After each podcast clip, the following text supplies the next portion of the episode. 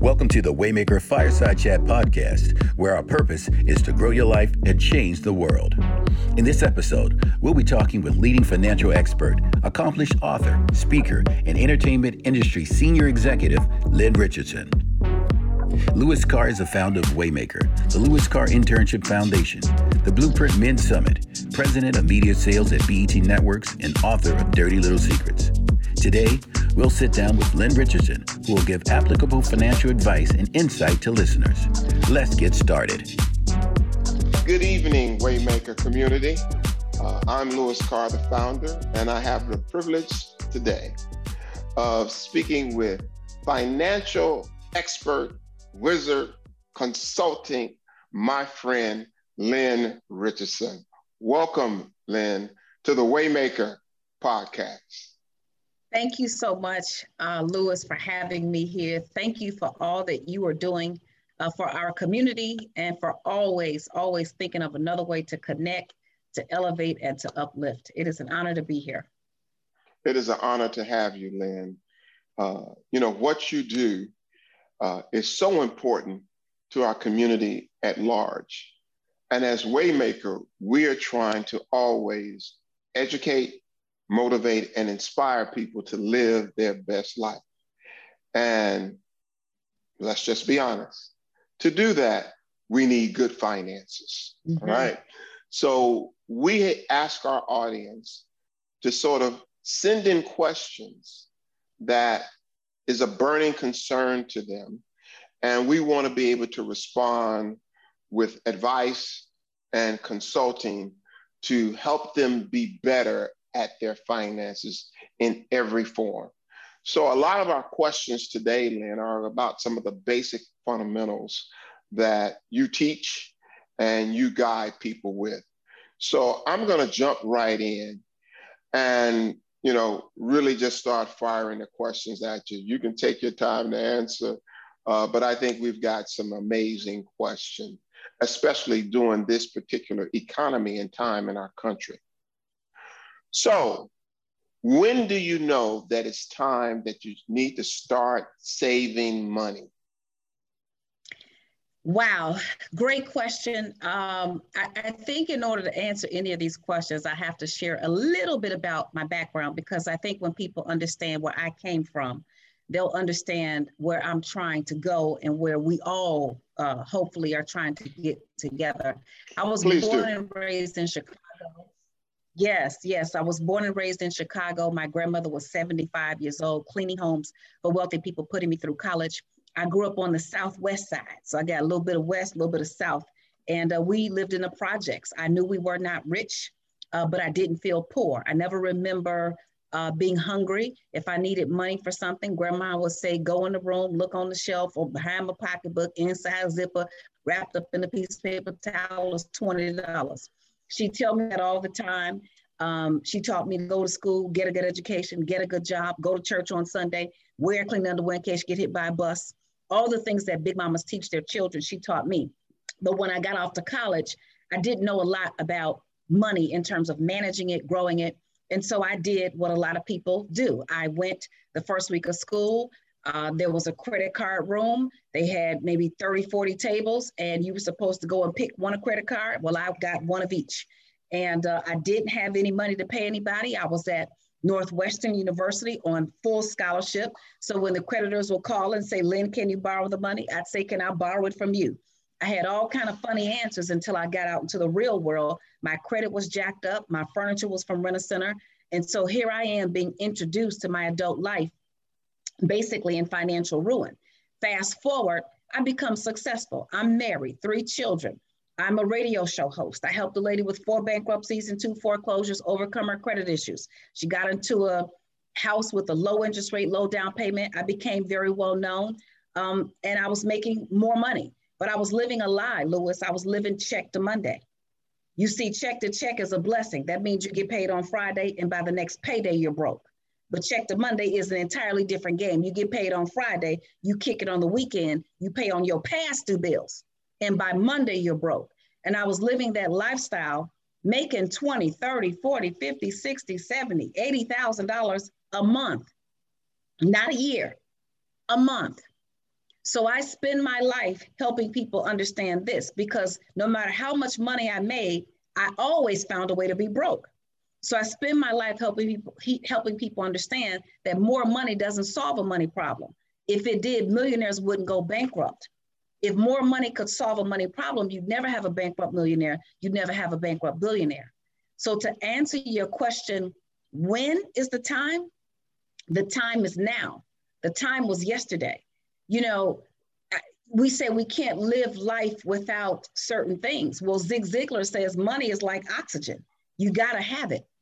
Um, we need it for basic expenses. We need it to elevate. We need it to socialize. We need it to take care of our families and our communities.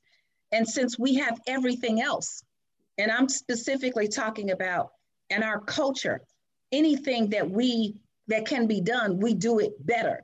We are entertainers, we are actors, we are in television film, we go to the moon, we are presidents, we run countries, but we have not yet mastered the money game. And so I say that the time is now.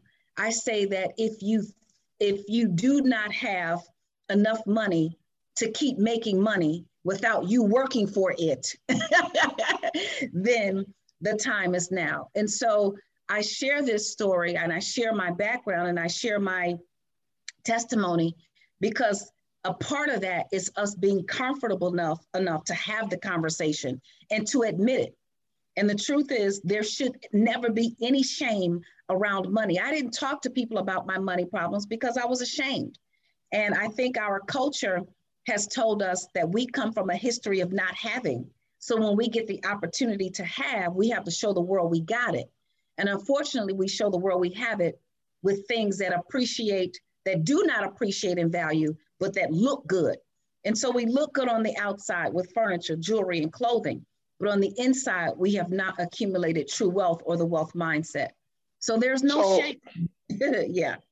So how do we get started? How, how, how do, do people get, get started uh, saving we, we know you, you got to sort of evolve to that decision, but how do you get started? How much compared to whatever? So is, is there a particular formula? Yes, uh, the formula that I started living by when I was living check to Monday, and mind you, this was uh, after having a degree in economics, business, and finance, and I was a math major. So I was violating every rule that I had learned in a textbook, but it comes down to what we do practically. I say the first 10% of every dollar you get, you tithe. And uh, I tithe to my church. I love the Lord. Some people don't believe in the Lord or they don't want to tithe to a church. Well, I say give. Uh, you are such an example, Louis, of how good givers are great getters. And I started tithing when I was broke. Let's be clear. My big fat corporate paycheck stopped up there but my bills kept going all the way down to the bottom of the page. So I started tithing because I realized I was broke whether I tithed or not. It wasn't like if I kept the tithing money, I was straight. I was broke either way. So I started tithing so at least I could have God on my broke side. The end. The next 10% you save. And you don't just save for a rainy day. Grandma B taught me to save for a rainy day or save if something broke down. But you also want to save for a come up. And a come up is what we've seen in this past pandemic. A come up is what happened after the recession of 2008. A come up is what happens after any setback. You see, when stock prices drop, when real estate prices go down, when any commodity or thing of value decreases, then those with a, a wealthy mindset, they'll go buy a thousand shares of stock that used to be $20 a share. Now it's a dollar a share. And so when that stock price goes up, you've had money put to the side to invest because you want to put the money to the side, that 10%. So it's not money that you have to worry about. You can't grow with money that you have to pay your bills with. So the first 10% you tithe, the next 10% you save, 30% is cash or on a separate debit card for your incidentals like groceries, gas, hair, nails, going to Starbucks, going to the club. And the remaining 50% stays in your checking account for your bills. And by dividing every your paycheck up, no matter what money you get, if you go do a DJ gig, if you have a check from a job, if you do, if you babysit, if you drive for Uber, whatever it is that you're doing, if every time you get paid, you divide it that way, I think you can start to find some order. So, Lynn, is that 10%, does it vary whether you're in your 20s or whether you make 50,000 or whether you make 25,000? Is there sort of some variance in the amounts or the age group that is trying to start saving, or is it just 10%? So I, I, think for beginners, so I put wouldn't necessarily put it in an age category. I would put it in a beginner versus intermediate versus you know maybe advanced or someone who's sophisticated or savvy with their dollars. So I'm finding that you know folks are in their 50s, just beginning. Folks are in their 50s and 60s with no retirement, no pension, um, never owned a home, never understood how to invest. So I put us all together, no matter what age you are in your physical age, um, if we've not learned how to build wealth, then we are all in financial kindergarten. So if we're in financial kindergarten, start with the 10, 10, 30, 50. If you've paid off your debt, then perhaps you want to save 20%. Um, if you are debt free, mortgage free, um, you know, there are times where I'm pretty consistent with investing 50% of my income. So my goal in tithing is to be a reverse tither. I want to give away 90% and live off 10%. So depending on where you are on this spectrum, you, be, you can begin to adjust those numbers. But for people who are starting off, or those who are just saying, I want to start somewhere and I want to commit to something, I think 10% is a great place to begin. And when do you go to the next step to start investing? So you start off saving, then you get an amount, when do you take that next step to investing? Excellent question. Thank you so much for asking it. So once you've kind of gotten things stabilized, you're saving, and you have three months of living expenses as an emergency fund. So that's what many of the experts are saying. That's what most of us have said for the past however many decades. Well, I'm going to throw in because we didn't have a pandemic. we didn't have government furloughs. You know, anytime the government is shutting down, you can't get a check. You know, that was the whole big thing. You're supposed to be able to get a good government job. So in the light, in light of what we've experienced with the pandemic, in light of there really is no safe industry, and in light of this fact, uh, you must spend less money, you must get more money um, because one stream of income is hazardous to your wealth. I'm going to encourage us to move further along towards six months of living expenses. If you have six months of living expenses saved as an emergency fund, and you've paid off your credit card debt. Why do I say that? Because of this one simple principle money will work harder for you than you can ever work for it. Now, Louis, I know how hard you work. Money can work harder than that. You know how hard I work. I'm thinking about the hard work that I do. Money says if you respect me, if you honor me, if you put me in my rightful place, then I will work harder for you than you can work for me. Because when you pay credit card debt, there's a middleman between you and your wealth, and it's called interest. So what's happening, the creditor is now earning the interest that you should earn. So once you've paid off your credit card debt minimally, I'm going to put student loans and a mortgage to the side because I think those are longer term. And for some people, it might take them 10, 20, 30 years. Once you've got six months of living expenses saved and you've paid off your credit card debt, now you want to take that extra money that you were throwing to credit cards and other things. Now you want to take that money and start to invest. And if you can invest, save 10% and invest another 10%, into your 401k or your mutual fund, and we make it uh, to that question a little bit further down the line, um, then you are now on the path to allowing your money to work harder for you and help you build long-term wealth. Are you considering is is home ownership part of that investment plan, or is that a different sort of bucket? How do you look at home ownership? So home ownership falls into what I call one of the stair steps to wealth. Uh, the first stair step is to spend less money. We talked about that. Live by the 10, 10, 30, 50. If you spend more money than you make, it's a mathematical failure. The second bucket, bucket is to get more money. One stream of income is hazardous to your wealth. We want to have multiple streams of income. Multiple streams of income are developed a couple ways starting a home based business, uh, developing passive income through investments. And yes, real estate can be one of those investments. Um, the very first real estate investment uh, that one should consider is to own where you live. If you spend $2,000 a month on rent, you just spend $2,000 a month on rent. But if you take that same $2,000 and put it into a mortgage, the first thing that's going to happen is you're going to get a significant portion of that payment back as a tax refund because mortgage interest, mortgage real estate, mortgage homeowners insurance is all a tax deductible expense. At the same time, you're paying into that property and it's appreciating in value. If you take it a step further, like I advise, especially some of my millennials, is if you go and get a two unit, you live in one, rent the other, the rent on the second unit now pays the mortgage, you're living rent free.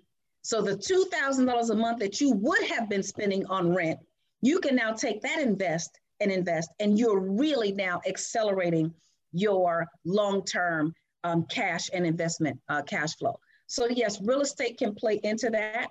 If you have not acquired real estate and you've got additional cash flow, then an, an additional 10 to 15, and for some 20% of their income. Like I said, I'm investing in many cases 50% of my um, additional income into investments because while you're working, you need a paycheck. But when you retire, you need a paycheck. That money needs to be working for you so that you can uh, live out your retirement as you see fit. As you see fit.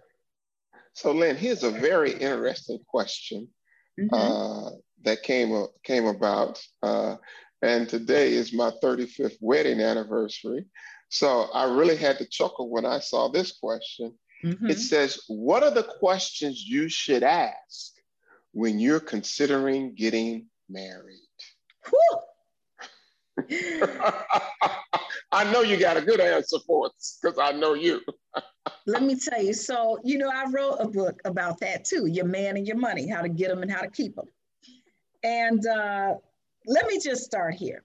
First of all, I'm going to say something to all the women out there. You know, my grandmother taught me old school traditions, and one of them was, you know, was yours, was his is yours, and was yours is yours. And you know, we kind of I caught that, I caught that. Okay. Yeah, was his is yours, and was yours is yours, and keep something to the side. But as I grew up, well, for one, I re- realized first of all, my grandmother was my best friend, rest in peace. But she hadn't had a man for like 50 some years. So I was like, I don't know how much of that advice I'm going to take. Okay. Um, and then I thought, do I really want to set that as a precedent so that I'm hiding or I've got something on the side and then he's got something on the side? So the first question that I would ask uh, if you're in a relationship, getting married, significant other, is, you know, what do you feel? What are your thoughts? What are your beliefs about how we should uh, engage with money. Like literally, do you keep your check? I keep my check. Uh, how did and, and a lot of these views are either based on what we saw uh, that we appreciated growing up, or what we saw in fear growing up.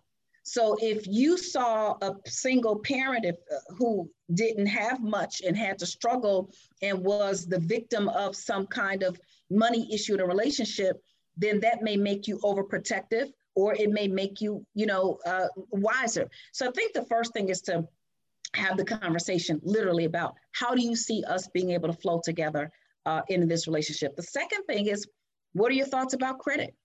What is your credit score? Um, what are you doing to improve your credit score if it's not good? What are your thoughts about home ownership and owning real estate? What are your thoughts, thoughts about building a legacy? So people want to earn money, but do you want to build a legacy? Do you want to build something that we can bequeath to our children, to our children's children? Do you want to build generational wealth? Or do you want to just have enough money to kick it? Do you want to drive a nice car? Do you want to wear nice clothing? What's important to you? What does money do for you? I think this is an ongoing conversation that we have consistently over time. I've been married for 26 years. When my husband and I got to, got together, neither one of us had anything. So we grinded and we grew together. But in this day and age, sometimes you're in a relationship and you've built your own thing, he's built his own thing. Do you want a prenuptial agreement? I'm in favor of them when it makes sense. So there are a myriad of questions to, to ask. The key here is to continue to communicate and to not make any assumptions. Because I think it's when we make assumptions and the expectation of those assumptions aren't met, that's when we have relationship failure. And money is the number one reason for divorce. So I'm going to stay there just a little bit longer because you, you ended with that money is the number one reason for divorce. What are the things that one should consider in getting married about the finances? What are those sort of sort of non-negotiable sort of things? Uh, I did a podcast last week about there are some non-negotiable things in a marriage mm-hmm. and that finance is important. What are some of those key decisions as you have consulted both in marriages and in finances that you find that these are sort of the deal breakers and if you can avoid it stay away from so there's something called financial infidelity and it is no different. That's than, a good one. I never heard of that one. Tell us about that. Yeah, yeah. Financial infidelity is when you have a financial relationship with something or someone outside of your marriage, and that financial relationship can be with uh, another human being that you're spending money on that the other partner doesn't know about. It can be an, a gambling addiction.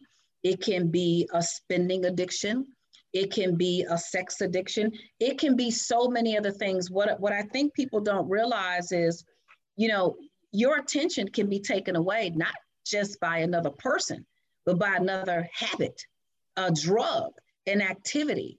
And so financial infidelity is important to address. And how do you address financial infidelity? You address it like you address any other kind of infidelity. So the non-negotiables for me, and, and this is this was my list, and I went to a prestigious university and I pledged a prestigious uh, sorority. And um, you know, back and even now today, there was a criteria uh, um, in the circle. If you were going to date someone, what school did they go to? Uh, because it wasn't just if they went to school, it was which one. So that was on the list for many people. What kind of car do they drive? Uh, what if they are working for a law firm, which one is it? So it wasn't enough to just be a lawyer. Well, which firm do they work for? So there was all these criteria. And so my criteria, my non-negotiables were this. Does he love God? Does he love his mama? Is he hardworking? Does he love me? And is he trustworthy? For me, those five non-negotiables apply to finances. It applies to, am I going to be in business with you? Am I going to be in a relationship with you? Am I, go- it just speaks to integrity. You know, Louis, one of the reasons why you've been in business so long, I mean, I see you in your personal life, your business life. You're my best friend's uncle, and you're the same Louis who shows up everywhere. So what does that look like? And so those are the questions that I'm going to ask. If, if somebody will steal, you know, grandma and them said if they'll if they lie, they'll steal. If they steal, they'll kill. So it comes down to what are their basic principles because those basic foundational principles are then going to apply to money. Now, more practically, what are some of the non-negotiables? Some of the non-negotiables are, you know, we you, we can't have another account over there that nobody knows about. If you think that you should have another account that nobody knows about. Now, should you have another account? I believe couples should. You should have a joint account for your joint expenses. But what if one of the partners isn't working? How do you deal with that? Are you going nickel and dime? Well, I put in $2, you have to put in a dollar and 67 cent. I think there has to be some flexibility. There should be a joint account and then there should be separate accounts. But we should know about those separate accounts, okay? Doesn't mean I want to see what's in there, but it shouldn't be something that's in hiding. And I think that's for the women, my sisters, and for the men, my brothers. Um, I think we should have common financial goals. Do you want to spend all your money on the latest pair of tennis shoes? Or are we going to take our extra dollars and put it into retirement or into real estate or into the stock market? So if you have a desire to build long-term wealth and your partner wants to look good, that may be a non-negotiable for you. Or that may be a matter uh, that needs to be discussed over time. So I think we just need to be really clear about what we want in a relationship. And one of the things that I always say to men and to women, because they, you know, it's not one side or the other. I've seen men who want to spend like crazy, and the wife is trying to pull them in. I've seen women in a lot of cases who want to spend like crazy, and the husband is like, babe, you know, I want a life for us. What a couple needs to ask of each other what is it that I want for you? What is it do I want to see for you in retirement when you're 70, when you're 80? These are the reasons why I want us to cut back on spending now, because I want to be able to take care of you later. When you can have the conversation in that way, from a futuristic perspective, I want to love, protect, and provide for you, then you can, in many cases, get different behaviors today. So let's ask some of the fundamentals term insurance versus whole life or universal insurance? Excellent question. Uh, first of all, insurance is a requirement. I say when you are above uh, having food on the table and a roof over your head, the very next thing you need to focus on is life insurance. When I was on food stamps, Louis, I had life insurance. I didn't know if I was going, you know, grind enough to get to my next level. And I was on food stamps in this century. After the recession of 2008, everything flopped. It flopped for me too. I quit my corporate job to pursue my entrepreneurial endeavors and 401k ran out and so on and so forth. So I went and got back a little bit of the money I had put in through food stamps, but I had life insurance because here's the deal. I was keenly aware that if I did not wake up the next day, I didn't want my dreams to die too. So I had enough life insurance to provide for my children who were minors, my parents who depended on me, they didn't have a financial legacy. My grandmother who raised me, my husband, his parents, and so on and so forth. So, in order to accomplish that goal, I chose term insurance because I was able to get a lot of insurance at an inexpensive rate. Over time, however, I encourage people to take a look at their goals and then determine if a whole life policy with a built-in saving mechanism, and in many cases, a built-in appreciation mechanism. There are whole life policies that also operate like the stock market. You can take a $1 million policy, and if it does well, the payout could be $2 million. So these are individual decisions that require a diagnosis. What I say to people all the time is this if somebody tells you, hey, everybody sign up for this, you should run because it's like calling the doctor and wanting a prescription. He doesn't know if you have a cold, a bronchitis, pneumonia, or COVID. He just gives you a prescription, you should run. So everyone should have that conversation with their financial professional, allow them to gather uh, the information that's necessary and issue a proper diagnosis and a proper prescription for your individual situation. But term life insurance in the beginning, when you have a little bit of resources to get the most coverage, and then as you go on, determine when and if you need to move over to whole life, which will be permanent insurance at a higher cost. Lease versus buy car. Lease versus buy a car. Wow. Okay. So you're asking this question of someone who still owns a 2005 Mercedes. it only has 100,000 miles. Why should I get rid of it? Every time I think about going to get the Cadillac that I want, I can't bring my mind to do it. So I literally practice what I preach, everybody. So I'm still driving this 2005 Mercedes. It rides. When I bought it, when I got it in 2010, it was a 2005. It was identical to the 2010, uh, uh, except the price was $30,000 cheaper and I had more equity. So what I encourage and what many financial experts encourage is to go and find a pre-driven vehicle that is certified and still has a warranty that has already had some of the uh, over appreciation knocked out of it. Try to purchase a car with equity. So if you want the Cadillac, if you want the Lexus, if you want the Mercedes, shop online. True story.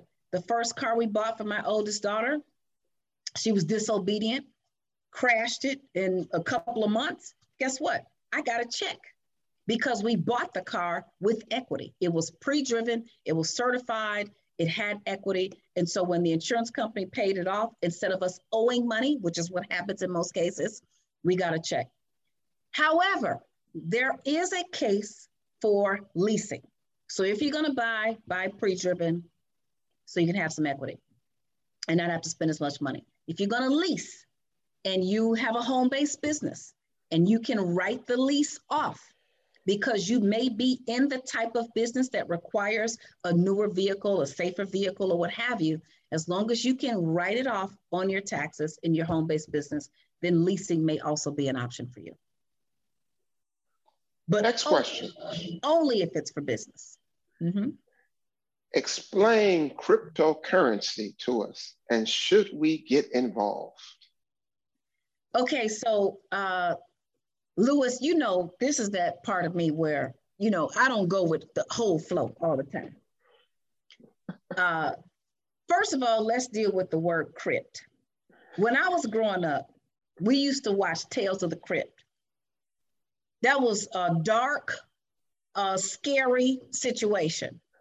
The word crypt literally means an underground dungeon for burial.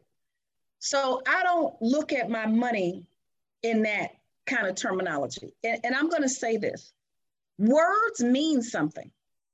You know, when everybody got all bent out of shape about the Robin Hood investors and the short squeeze, and they came and the, the wealthy investors lost all this money, Robin Hood means we're going to take from the rich and give to the poor. That's what it means.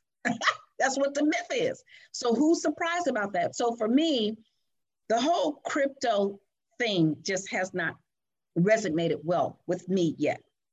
However, it doesn't mean that I'm obliv- oblivious and ignorant to it as a potential investment opportunity.